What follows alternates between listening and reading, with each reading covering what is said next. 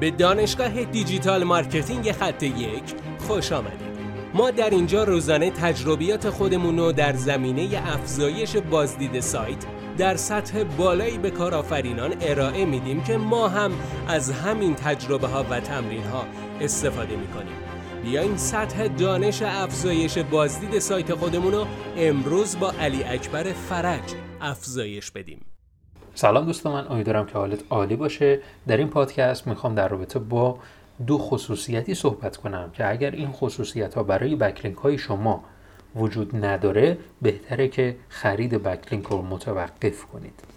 قبل از اینکه به ادامه بپردازم لطفا ما رو در همین اپلیکیشنی که دارید گوش می‌دید فالو کنید که بتونید به صورت روزانه مطالبی رو به شما منتقل بکنیم که باعث بشه ترافیک سایت خودتون رو افزایش بدید.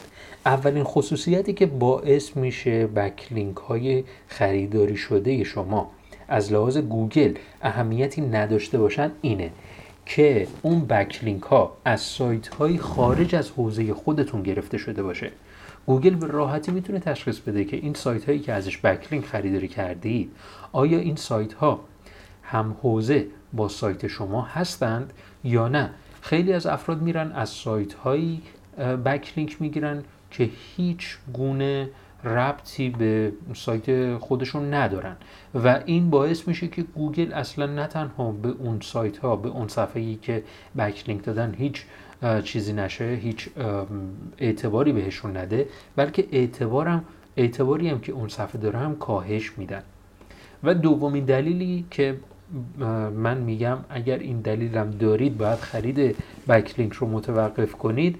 اینی که میرید از سایت های بکلینک می‌گیرید که اعتبار پایینی دارن. اگر از سایت های بکلینک می‌گیرید که اعتبار پایینی دارن بهتره که در آن واحد این بکلینک ها رو متوقف کنید. اگر سایت شما در رده بالاتری نسبت به اون سایتی که می‌خواین backlink بگیرید قرار داره باعث افت رتبه شما میشه. حالا چگونه ما ببینیم که این رتبه سایت ها به چگونه هستش؟ سایتی به نام سایت Moz یک سری اعتبار رو به هر دامنه نسبت میده که به عنوان domain authority مشخص میشه.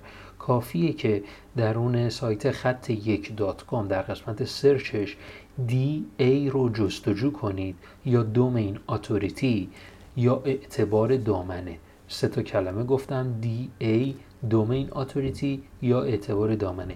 یکی از اینا رو درون خط یک جستجو کنید تا با مقالاتش آشنا بشید و ببینید دقیقا این domain authority چی هستش.